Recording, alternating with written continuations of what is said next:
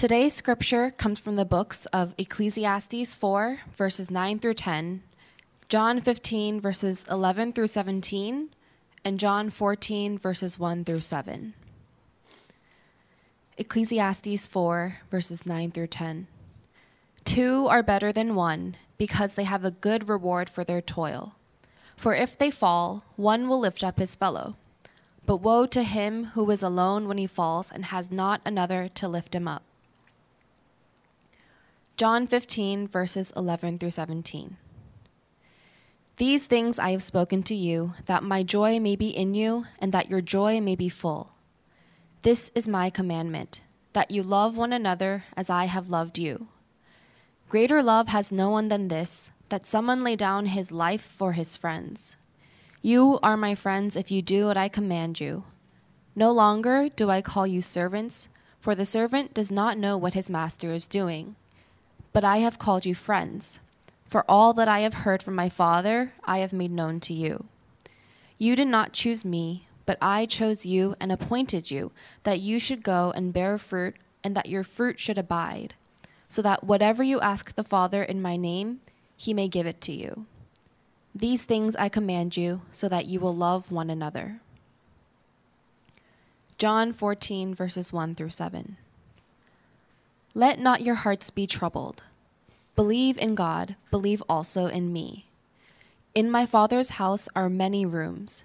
If it were not so, would I have told you that I go to prepare a place for you? And if I go and prepare a place for you, I will come again and will take you to myself, that where I am you may be also. And you know the way to where I am going. Thomas said to him, Lord, we do not know where you are going. How can we know the way? Jesus said to him, I am the way and the truth and the life. No one comes to the Father except through me. If you had known me, you would have known my Father also. From now on, you do know him and have seen him. This is the word of the Lord. Welcome, everybody. Is everybody doing all right? Yes? Good, good. Good to see some uh, familiar faces, obviously, and, and some faces I haven't seen in a while. But it's good to see um, everybody here. And of course, everybody at home. Uh, so glad that you could join us. Um, so, currently, we are going through a sermon series on friendship. And, um, you know, I know uh, all of us probably growing up, you have, you know, when you hear the word best friend, you, you, you think about somebody maybe from your youth or your childhood. Um, can you think of that person? You know, think even just their name right now. Um, you know, I think of like uh, things like Toy Story, even uh, you know, movies about friendship, right? And so you think about Woody and Andy and Buzz. But who, who is that best friend growing up for you?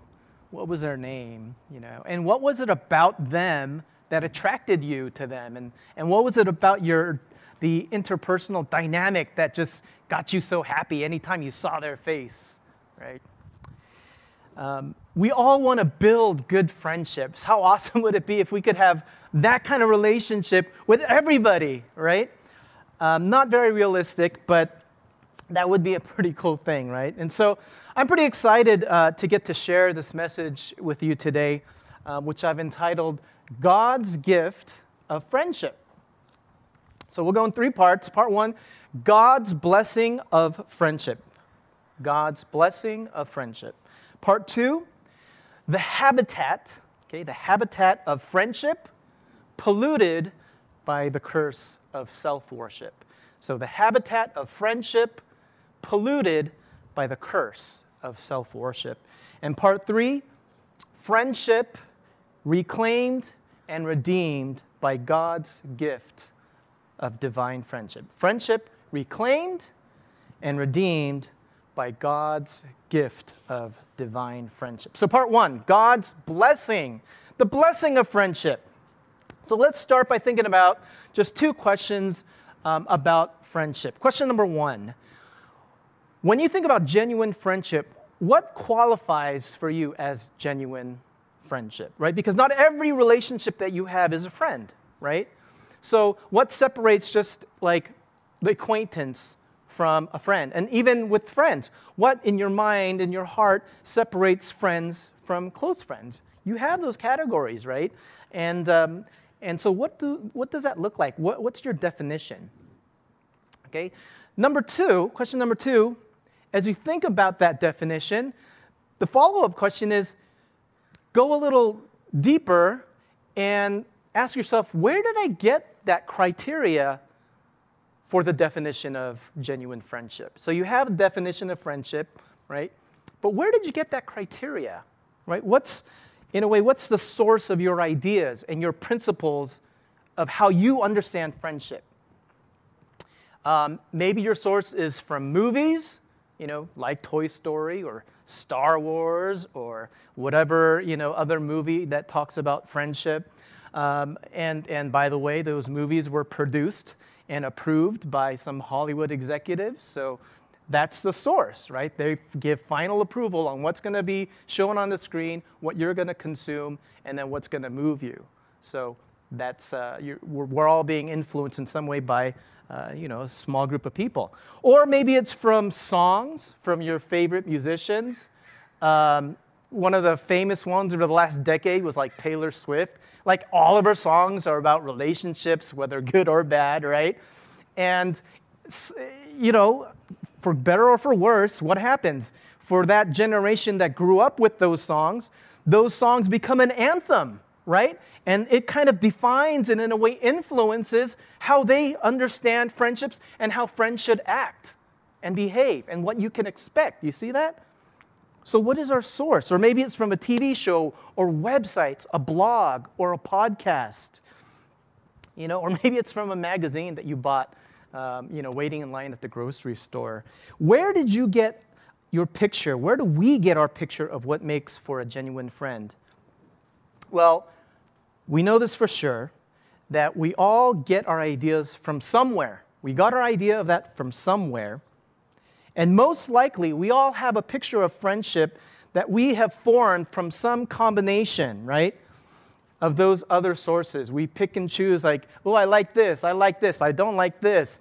And then we kind of make this, uh, this amalgamation of what we believe from all these different sources as you grow up and uh, live uh, about what friendship you think it ought to be. Um, you know, friendships they are such an important part of a healthy life.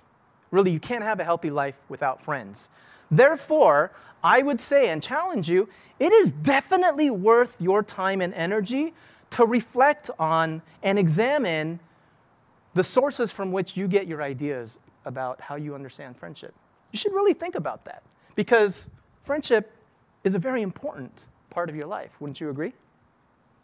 Right? So, God has made his wisdom available to us as a source. And today we're going to look at just a couple of things. Of course, there's so many things, but a couple of things. And of course, you know, um, I also want to re- reiterate I, am available to you uh, and be, would be more than happy you know, to sit with you and have a conversation with you about these things because there's too much to talk about you know, within the whatever 30, 40 minutes here. And I would love to just sit with you and just have more conversations about this. So um, I'm not just saying that, I would love it. Um, so reach out to me. For now, here are just a couple of pieces of wisdom, okay, that God reveals to us about friendship. First off, listen, God designed friendship to be a blessing for us. The purpose of friendship is to be a blessing for humanity. Okay? God reveals to us from the very beginning that, quote, it is not good for man to be alone. Okay, that's from Genesis chapter 2, verse 18. Human beings were not meant to live isolated from one another. Human beings were created for relationships of joy and love and peace with each other and with God. Relationships require by definition, more than one person, don't they? Therefore, write this down if you can. Our purpose as human beings requires more than just your own self. So, in order to fulfill your purpose as a human being, you actually need another person in the room. You cannot do it yourself. You cannot reach full humanity by yourself, as opposed to what you may hear from the world. It actually requires a loving community. You cannot reach full humanity without the context of a loving community.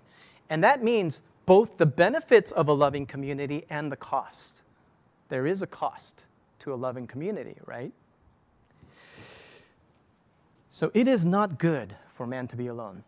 Another way to put it, it's bad for man to be alone. Okay? It is bad. Here's another blessing that God reveals about friendship in the Bible. Give a listen to this. Um, this is earlier in Ecclesiastes from um, what we, we read, but we'll get there. Again, um, I saw something meaningless under the sun. This is uh, s- someone inspired by the Spirit of God writing down his musings on just life and philosophy and um, nature. And in verse 7 of Ecclesiastes chapter 4, again, I saw something meaningless, vain, under the sun. It was this there was a man all alone. He had neither son nor brother. He toiled with no end, yet his eyes were not content with his wealth. He asked, For whom am I toiling? And why am I depriving myself of enjoyment? This too is meaningless. This is vain, a miserable, unhappy business. So there's this man. He works very hard. He has accrued some amount of wealth, as well as uh, you know the luxuries that that wealth can bring. Sound familiar to any of us? I mean, maybe that's us, right? Works hard. We're in Silicon Valley. We pride ourselves on working hard. And what do we work hard for? Wealth. And what does wealth give us? Nice things and nice vacations and the ability to, to eat good food and, and all of that and, and drink good wine. But as it said there in verse 8, he's all alone. And because he has nobody around, there's nobody with whom he can enjoy the fruits of his labor. So it becomes vain. All of his toil, all of his life's work becomes meaningless, vanity, miserable even. Now, if I told you today that, you know, after service, as you walk out, um, you're going to uh, look down and you're going to find a lottery ticket, and that lottery ticket is guaranteed to win you $30 million. Uh, raise your hand if, if, if that actually happened, that, if that would make you happy. Come on, be honest. That would make you pretty happy. Some of you guys are like, oh, come on, you guys are, you guys are just uh, kidding yourselves, right? I would be happy for me if that were to happen, okay? Well, there was an actual uh, man a few years ago uh, who won $31 million in a lottery. But after winning, he was so overwrought by all of the tensions and pressures from the people around him. So, not good friends, not good relationships, unhealthy relationships, that he actually committed suicide just 20 months after winning. Think about that, guys. 20 months. People get cancer and survive cancer more than 20 months. This is what happens when we get isolated and we are surrounded by toxic relationships. You lose your will to die, to live. And in this person's case, they had 31 million reasons, at least we think so, to live. But he had no friends. And so, in 20 months after winning the lottery, he ended his life. Less than two years. What would possess a guy after having won that much money in the span, in the short span? Notice the short, I want you to notice the brevity of that span 20 months to just say, I hate my life. I want to die.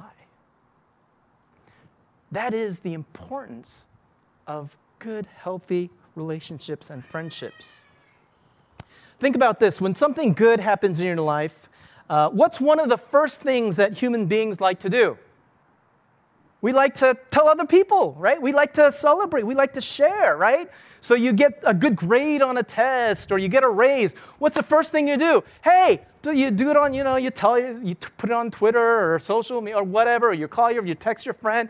And, and what are you looking for? You're looking, hey man, Yeah, I got a raise. Oh, that's awesome.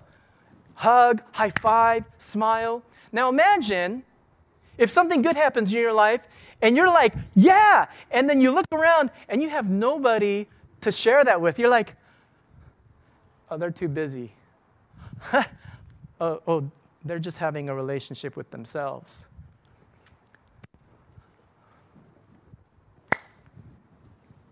Yay, me. The natural habitat of human beings is to have love and friendship. Even just me acting that out, didn't you feel sorry for me? You're like, oh my gosh, that's so sad. Because it's like seeing a fish flopping on the ground out of water. The natural habitat of human beings is love, just as the natural habitat of a fish is water. We need that. And if we don't have that, we die, like this man who won $31 million. Um, on the other hand, right, um, our enjoyment of good things can be multiplied, right, when we have people to enjoy it with. Like this man in the biblical passage of Ecclesiastes, he had no one to share in the toils of, and treasures of his work. But when we do have people, you know, when Christy and I had our babies, they, uh, those were obviously special moments, right, in our lives. Um, and, uh, you know, when our first child, Karis, was born, and she was literally less than 24 hours um, old, we were still in the hospital, obviously. And one of the things that I'll never forget, and yeah, there she is, um, is my little sister Anna visiting us you know, with my parents and, and, my brother. And she was like 16 years old at the time. So, I mean, you know, yes, she used to be 16 years old at one time. And Anna came into the hospital room and she was so excited. You can just imagine this, you know, teenage girl so excited to see a little. She rushed over to see the baby. And as she laid eyes on Karis for the very first time, her first uh, niece, Anna, with her happy. I don't know if you guys know her, but imagine her happy but also almost crying face. She exclaimed, Oh, hi, baby. And then she goes, Oh my gosh, look, she has our ears. and, you know, that, just little things like that. Christy and I don't get that, that gift if we don't have relationships, friendships. The good things in life are so much better when we have people to share it with. Amen? Isn't that true? Amen? Friendship, not money, not possessions, friendship is true treasure. Part of what that made that moment, you know, with Karis and, and, and Christy and, and, Anna at the time, even more special, was being able to share that once in a lifetime moment with dads and moms and brothers and sisters and, and get to see the big smiles on their faces. And in those smiles and in those words and in those genuine reactions, you literally see love. And you see love. We saw love inside of their excitement we saw love in their kind words. We saw love in the prayers that they prayed. We saw and experienced true love just in their physical presence there. Good things in life are better when we have friends to share them with. God's word continues. Verse 9 of Ecclesiastes 4 Two are better than one because they have a good return for their labor. If one of them falls down, then the other can help them up. But pity anyone who falls and has no one to help them up. It's kind of like my little thing here, like, you know, and but how much worse? I mean, that was something good. At least, you know, that'll keep you going for 10 minutes feeling good about yourself. But what about when things turn south and you have nobody? Because this passage, it's not talking about like physically falling down right? But there's also, it's talking about emotional falling down, the falling down of different difficult seasons in life. Um, you know, the tragic death of a spouse, that, that's happening. Um, uh, we, we know somebody who, who literally just went that, through that this, this week. Very sudden. Or the loss of a child. Or maybe not as bad, but still pretty bad, getting fired from your job or getting laid off. And now, how are you going to support your family? How are you going to, you know? Or getting news from your doctor I have some bad news for you a serious sickness. Or maybe you get seriously maimed or injured in some kind of accident. Financial struggles. The Bible says that when we fall like that, friends can be there to help us. Let me ask you the last time you experienced a season of falling, did you have a friend who helped you up? Did you have a relationship that you could look to and they just sat next to you, put their arm around you, and wept with you? They didn't even need to help you up, they just sat with you and, and cried. Did that happen for you? If you did, count yourself blessed. If you didn't, there's some good news for you today. And this passage continues and, and ends with this statement Though one may be overpowered, two can defend themselves. A cord of three strands is not quickly broken. Look, if we don't have healthy friendships, then we we are like a strand of one. But God designed friendship so that friends have each other in both the good times and the bad. And as a result, everybody is stronger, like a rope made out of three cords instead of just one. You see that? The blessing of friendship that God has given to us. Here's another blessing of friendship that God reveals to us from uh, John chapter 15, the, one of the passages uh, Jamie read for you. These things, verse 11, I have spoken to you. This is Jesus speaking. That my joy may be in you and that your joy may be full. This is my commandment that you love one another as I have loved you. Greater love has no one than this that someone laid down his life for his friends. There is no greater love, the Bible says, that you can find. You search all your life, and you will never find a greater love than in Jesus as he lays his life down for you. Part of God's plan for us is to have both true love and joy.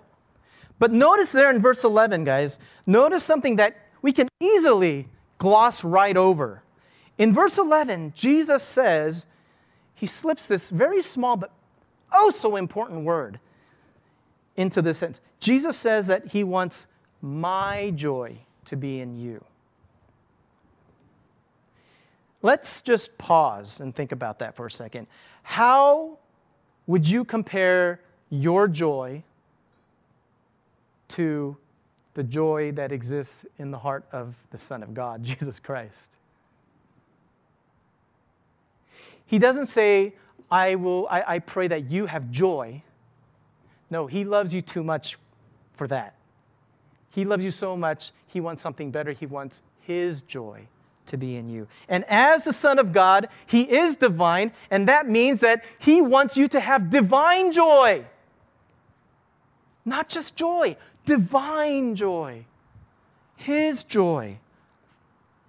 What does that tell you about the kind of heart that He has for you? The kind of plans and hopes and dreams and the, the attitude and mindset that He has for you and your life.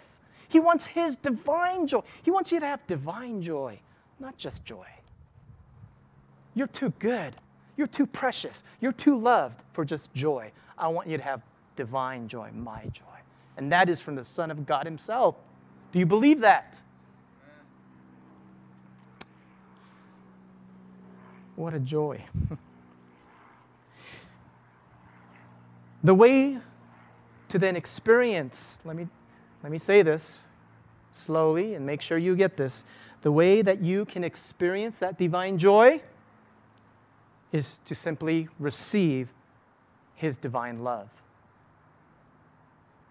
When you receive the love of God, when you are able to understand and acknowledge that you, humble little you, is loved by the creator of the universe, and you understand that grace, that generosity of God, it naturally transforms into divine joy. When you understand his divine love, it turns into divine joy.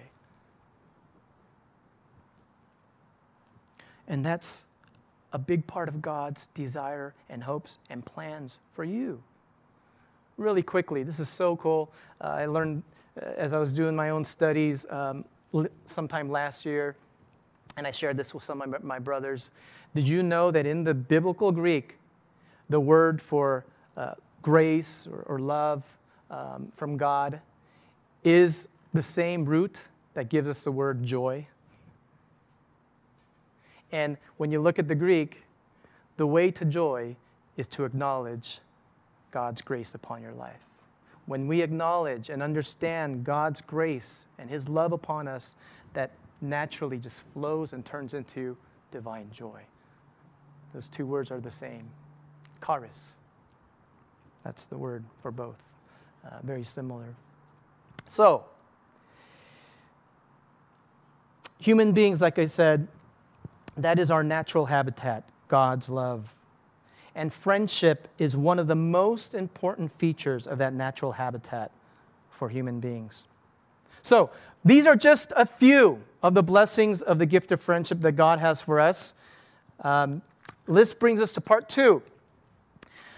The habitat, we've been talking about the natural habitat, right, of, for human beings is, is God's love, the love that He um, has for us and that He wants us to share with each other. So that habitat of friendship, this is part two, has been polluted by the curse of self worship. So, understanding that friendship is given to us by God to be one of the important means of nourishment for our souls, we can then begin to see that if human beings are then deprived and starved of that habitat of God's true love and friendship, then humanity itself will become sick and less joyful, less happy, less peaceful, just less. just less, everything. Listen, one of the best guarantees to get yourself depressed and angry is watch the nightly news for a week, right? And you'll see plenty of examples and evidence that humanity is sick and broken, right? Uh, for example, I won't go into the details, but I'm sure that you've heard all the statistics about how over the past 18 month period, yes, it's been that long um, or that short, however you see it, the COVID pandemic and all of the isolation that has resulted has led to increased rates of depression, anxiety disorders, where you can't like function anymore, divorce, child abuse, spousal abuse, and, yeah, people deciding to end their own lives. And we have seen an uptick in all of those things as we've seen this isolation over the past 18 months. All those things I just listed, can't you see that that's a pollution of our souls? Mental health professionals all around the country, uh, my mo- wife being one of them, and we have a few you know, MFTs in our congregation, they can tell you this. Uh, they have been overwhelmed as people are struggling with this isolation. Genesis 2:18, it is not good for man to be alone. It's bad to be alone. And yet, sometimes we intentionally choose to be alone.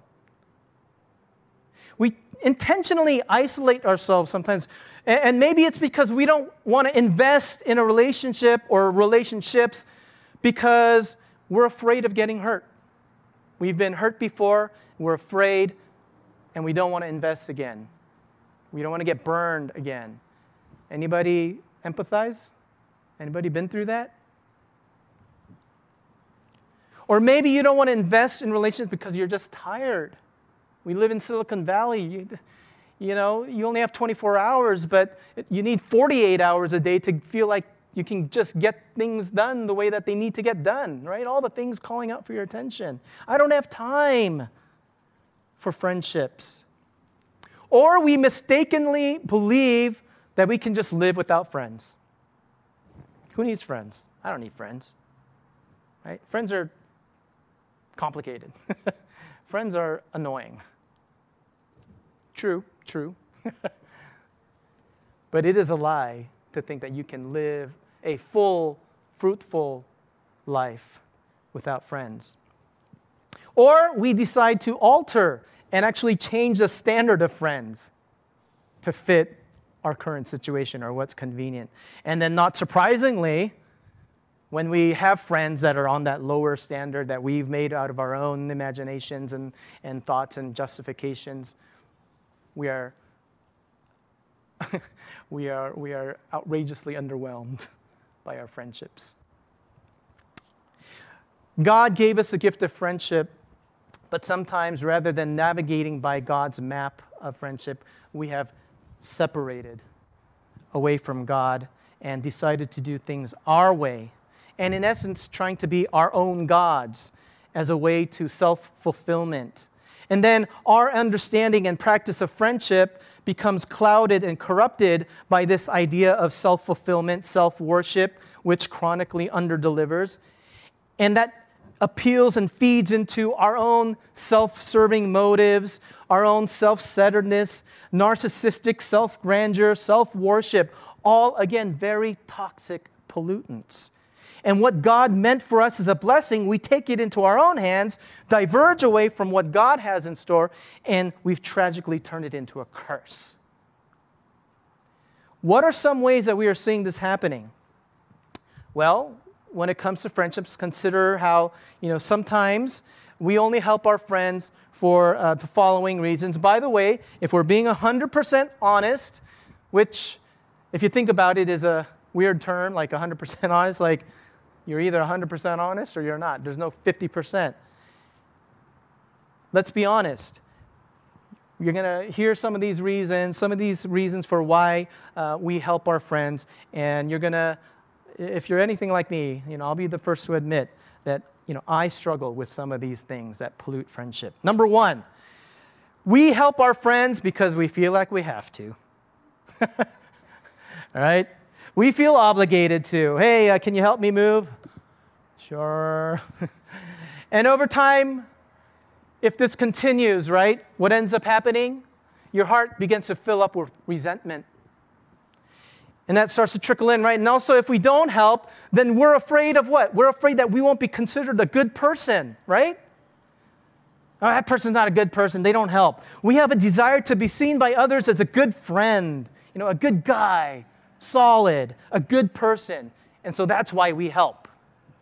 On the flip side, maybe we fear just as much um, being considered a bad person, right? So we help our friends uh, because we don't want to be considered a bad person. So we help them with a smile on our face, but with grudges hidden and unspoken.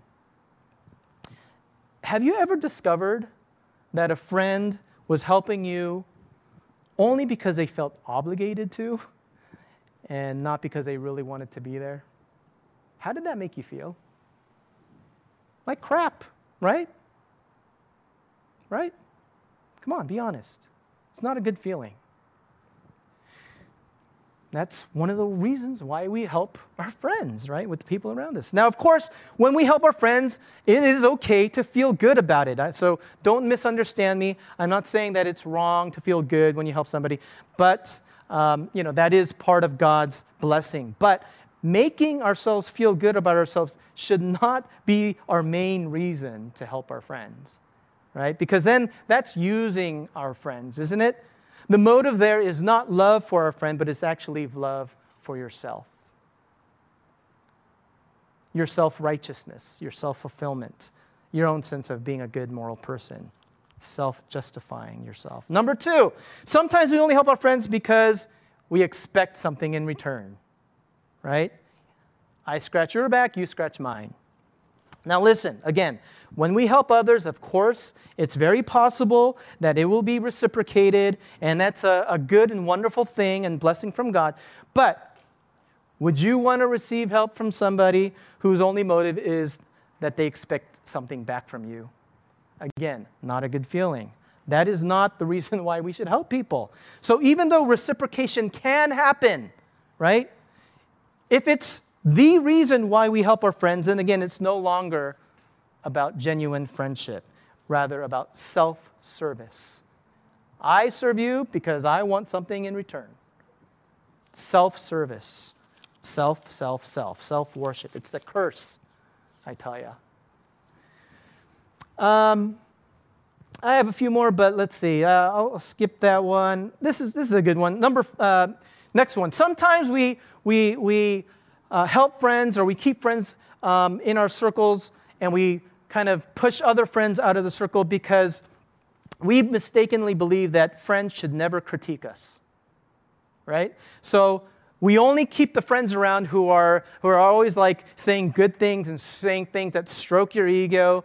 Um, they're like, yeah, yeah, you're right. Yeah, I can't believe that other person is like that. Yeah, oh my gosh, like how dare they? You're right. You're awesome. You're good. And then guess what? They turn around and say the same thing to the other person, right? And they're like, you can do no wrong. Do you expect, do we, as a society, do we expect our friends to uh, be people who only affirm us? That is not a true friend. Okay? That is not a true friend. That's, that's a hype man. that's, that's a fool. Okay? Proverbs 27, again, God's word, God's source, verse 5 and uh, 6 says this Better is open correction, open rebuke, than hidden love. Faithful are the wounds of a friend, but many are the kisses of an enemy. Right? A true friend loves, and sometimes that love requires that true friend to give truth and correction, but of course to give it gently. That's what a true friend is. Not someone who just only says sweet things and only affirming things. That's not a true friend. Lastly, God designed friendship to be a two way street, but we often turn it into a one way street. For example, maybe you know, a person, take for example a person who consistently uh, dominates the relationship, they dominate the conversations, and they're always telling their friends about what they did during their day and their opinions on such and such and their interests. But when it comes the other way, they kind of dismiss it. They're not present, they don't listen, they don't really value what you say, they don't really remember your opinions or your thoughts or your interests. It's a one way street. Do we do that? Right? So these are some of the ways where self worship pollutes what true friendship ought to be, and, and it steals the blessing of what God intended for us. So, um, so many more, but we're going to move on. Um, there is one, I'll just say one sentence on this social media. Um, social media has influenced us and actually, like a Pavlovian dog, conditioned us to see friendship as transactional and, um, and more shallow than really what it ought to be. And so I, I just want to say this don't believe the lie that social media uh, is a substitute for genuine friendship. You cannot have a genuine friendship solely through social media, okay? That's just a lie. It doesn't work. If you're a human being, it doesn't work because that's what God said. It's a tool, but it's not the main means, okay? Now, let me conclude um, part two with this summary. Um, as we've been following, you know, as a world, as a society, the friendship principles that are sourced from the world, um, the sum total result of all of that has collectively dragged us into a place where friendships are now polluted by resentment, by guilt, hidden motives, fear of rejection. Is any of this striking a chord, hitting close to home? Fear of exposure, maybe because you've been dishonest and you're getting any closer, your fear of getting exposed. Fear of abandonment. And so all of that has left you too scared to love and thus cynical, confused, and lost and void of lasting joy. And then, like an animal gasping for air, right? We find ourselves lunging after anything that we think can fill that need for joy and love because we're not finding it in the things that God intended. And so those other things seem to fulfill us at first, but then after a while, they leave us in the same place, disillusioned and hopeless for joy, and at the very least, doubtful that, he, that lasting joy even really exists. And I want to be very clear. I want to tell you guys that Jesus wants something way better for you. Do you believe that? He wants something way better for you than that. And there is a better way to understand and nurture our friendship. So, uh, our last part, part three here friendship reclaimed and redeemed by God's gift of divine friendship. So, friendship has been polluted. We need it to be reclaimed, right? We need to claim it back and we need to redeem it. And how is that going to happen? Through God's gift of divine friendship. So, I'm going to give you just one foundational principle of God's wisdom uh, to chew on, and then some really great news. All right? So, uh, Jesus Christ, in, in a couple passages, um, and one of them being Luke chapter 6, verse 31, the Gospel of Luke, Jesus Christ taught us, he said this As you wish that others would do to you, do to them. Very simple, but if you think about it, be honest, really hard, right? So everything that you, all the good things that you want for yourself, do that for others. So simple, sounds like Sunday school type of stuff, you know? But let me ask you this are you doing it? How well are we doing it? It's not easy. Again, I'll be the first to say it is not easy. not used to talking so much. Still on time, though. All right. Let me give you a, a, cool little story. So, last week um, at our house, uh, a package arrived for um, one of our sons, Jeremiah. and it was a computer keyboard. Well, um, you know, he and our other son Joshua were very excited about it. You know, they set it up. But then um, after they set it, they, they found out that the space bar was defective. And when you pushed it, it would stick and it wouldn't really come back up. And uh, it was very disappointing for them. You gamers, you understand, right? Like, what the?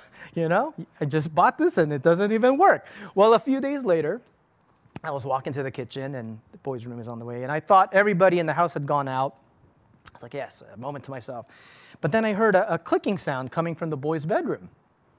That's odd, I thought. So I went into the room because I, you know, I, I, I thought nobody was home. And, and, to my surprise, I found Joshua, who, if you don't know Joshua, Jeremiah is, uh, he's um, 19 and, and Joshua is 13. And so little Joshua, he, I found him sitting alone in the room. And what was he doing? He was just sitting there with the computer off in this dark room, just looking at the ceiling and sitting in a chair and then just repeatedly hitting the space bar on that keyboard. Like, he's lost it. It finally happened, right? I asked him, What are you doing, son? And his answer just kind of blew me away. He said, Well, when the keyboard came, I was so excited. But then when the space bar was broken, I was so sad for him. I was really sad for Hunga, ah. that's what he, he calls his older brother, that his brand new keyboard wasn't working. So I asked a friend of mine who ordered the same exact keyboard, and he told me that he actually had the same problem with his keyboard. It's a manufacturing issue, I guess. And he told me that if you just keep hitting that key and wiping away the lubricant around it, eventually it'll get fixed. So that's what I'm doing. I told him, dude, you can just pack it up and send it in and get it exchanged, right? But Joshua said no, because then that means Hanga would have to wait even longer for his keyboard. Man, if it were me, I just would have packed it up and sent it in, right? But there Joshua sat. I just left him okay. And he was just sitting in an empty room by himself, hitting that space bar. Why? Because he wanted his brother's gift to work. He wanted what he wanted for himself, he was doing for others. And the thing that left an impression on me was not the fact that he was doing, I mean, that was pretty cool. But really, what really kind of challenged me, in fact, was how happy he was to do it. He was like, just sitting in a room. I'm like, that would have been, that's like torture, right? It's like torture for me. Like, I don't love Jeremiah that much. but apparently Joshua does. Do, you know, as you wish others would do unto you, do unto others. And so that it was like a like an existential like dilemma for me because that really got me thinking it actually challenged me later that evening literally hours later i hear from the bedroom it worked i was like oh my gosh he actually did it hours later that challenged me and made me start to examine my own heart like man put me to shame here are some questions this past week that i that i asked myself um, after witnessing Joshua loving his, his, his best friend, actually. And I would suggest you, you write these questions down, okay? Uh, here's one question I was thinking for myself and examining myself. How well do I think about the needs of others? Like, how well do I do that? Another question um, that I was how well do I think about not just the needs of others, because a keyboard is not a need, let's be honest, right? Unless you're a professional gamer. But um, how well do we think about the little preferences? The things that to us are so trivial and meaningless, but to someone else it just it means more. Do I think about those things? Do you think about that? Here's a tough one. Here was a tough one for me. How much time do I spend thinking about what would bring a smile to other people's faces compared to how much time I spend thinking about what would bring a smile to my own face? Right? How much time do I spend thinking about what would bring a smile to someone else's heart?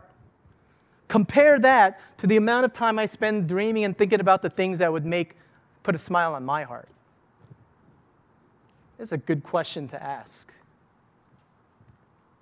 And after all of that, you know, is there, um, you know, all that thinking, is all that thinking just remaining as thoughts, or is it going to bear actual fruit and actions?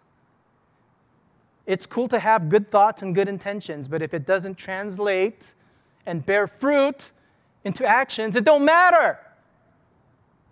Right? And so these were questions that I asked myself, and it sounds kind of like harsh, harsh, but you know what? After doing it, I felt nourished. I felt like that was good for me to like see that and then be challenged and then examine. Because you know what? I started doing those things a little, just a little bit. And I found just everything to be better. It's weird. So let me tell you some really good news. I want to tell you today that God Himself is inviting you into an everlasting friendship with Him. He's inviting you to be his friend. And God, he's not even asking you to make the first move, because that can be scary, right? Because you can be rejected, right? He loves you so much that you know what he did? He made the first risk of investment. He put himself out there. And who's the one that can be rejected? God. Because he's saying, here's the invitation Would you be my friend? Hey, if, if some homeless person came up to you, some stranger, somebody at the grocery store, and they came up to you say, Would you be my friend? Chances are you would reject them, wouldn't you? God is making an invitation of friendship. He's putting himself out there. Why would he do that? Because he loves you. Because you are loved by God. He made that first investment. He, he showed good faith when he laid down his life in exchange for yours. No greater love than this, than the one who lays down his life for you, for his brother. We've taken the blessing of friendship that God gave to us and we took it into our own hand, and sadly, we've polluted it, and then it's turned into a curse, and now that imprisons us, as I mentioned before. But because God loves you, He doesn't leave you in that prison. He came to us and He laid down His life for you, ransomed His life for you, exchanged His life for you, and freed you from that prison, that curse of self worship. And like a real friend, Jesus sacrificed Himself so that you would live and have lasting life and love and divine joy the 15th Gospel of John, I mean, the 15th chapter of the Gospel of John. These things I have spoken to you, that my joy may be in you and that your joy may be full. Greater love has no one than this, that someone laid down his life for his friends. Jesus says, You, literally, in, the, in verse 14, look, he says, You are my friends. If my words live in you, and if you do what I command, no longer do I call you servants, because a servant does not know what his master is doing, but now I call you friend. You see that? He is disclosing more than he would to a servant. He is disclosing to you more of himself, his mission, his heart, his dreams, his ambitions. And what does that mean? His heart, his brokenness, his, his heartbrokenness, I should say. What is that? That's a friend. He's revealing, He's disclosing Himself to you, He's giving Himself to you. That's friendship, isn't it? And Jesus is doing that, and that's why He calls you friend. No longer servant, I call you friend. God is painting a picture for you for what God intended all along for you to have a beautiful, covenanted friendship with Him.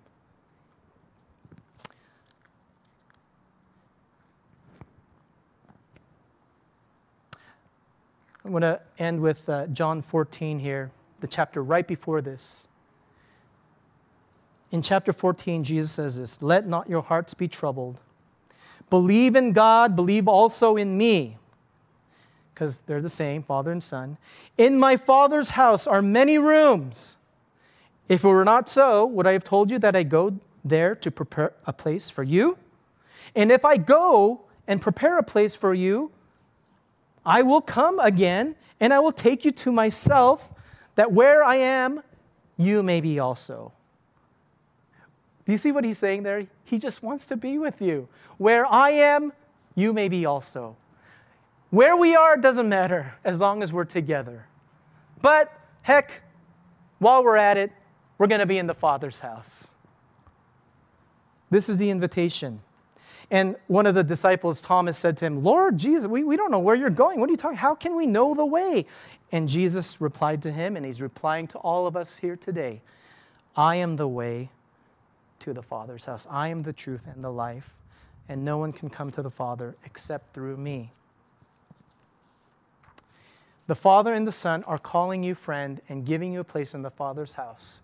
The Son is literally, as we speak right now, preparing a place for you. Right now, as you're sitting here, Jesus is busy wallpapering or painting, or he's doing something. He's putting molding, the crown molding on your room that you want. He's making it beautiful. He's the greatest artist, interior decorator of all time. And he literally said he's preparing a place for you. Accept his invitation. Right? What are you waiting for? Do you have something better to do? You have somewhere better to go? I guarantee you, you do not have something better to do than to sit with Jesus and be with him and celebrate with him. Amen? Let's spend some time just praying right now. Uh, praise team, you can come on up. Would you just sit and be with Jesus? Would you just consider his invitation? Take some time right now. Close close your eyes, if you have to. Jesus is literally inviting us to hang out with him. And he has wine that he has toiled over to make, and he wants to share the wine of the heavens with you. I mean, how much would a bottle of that wine fetch on eBay, right? That's what he wants to share with you. Jesus wants to feed you the food of his wedding, wedding uh, banquet. And then also remember that friends are there for the low times. And so Jesus is no different. In fact, when you find yourself dejected, beaten down, tired, drowning in your own anxiety, your own brokenness, the brokenness of the world, naked in your soul with nothing to protect you, Jesus comes to where you are. And he doesn't say to you, hey, pull yourself up by the bootstraps. No, instead, Jesus kneels down where you sit and weeps with you and then he gives his life to purchase a robe white as snow. He bought that robe with his blood, but then he gave that robe. He didn't keep it for himself, he gave that robe to cover over our nakedness and to wash us of our brokenness. Both the brokenness perpetrated upon you and the brokenness perpetrated by you. And he gives you divine joy. He is offering himself to you.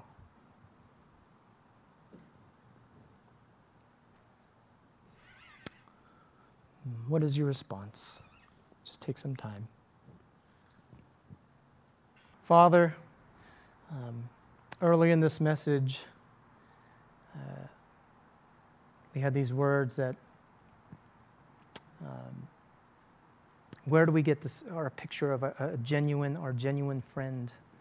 And we also talked about how love and friends are, are, the natural habitat of human beings.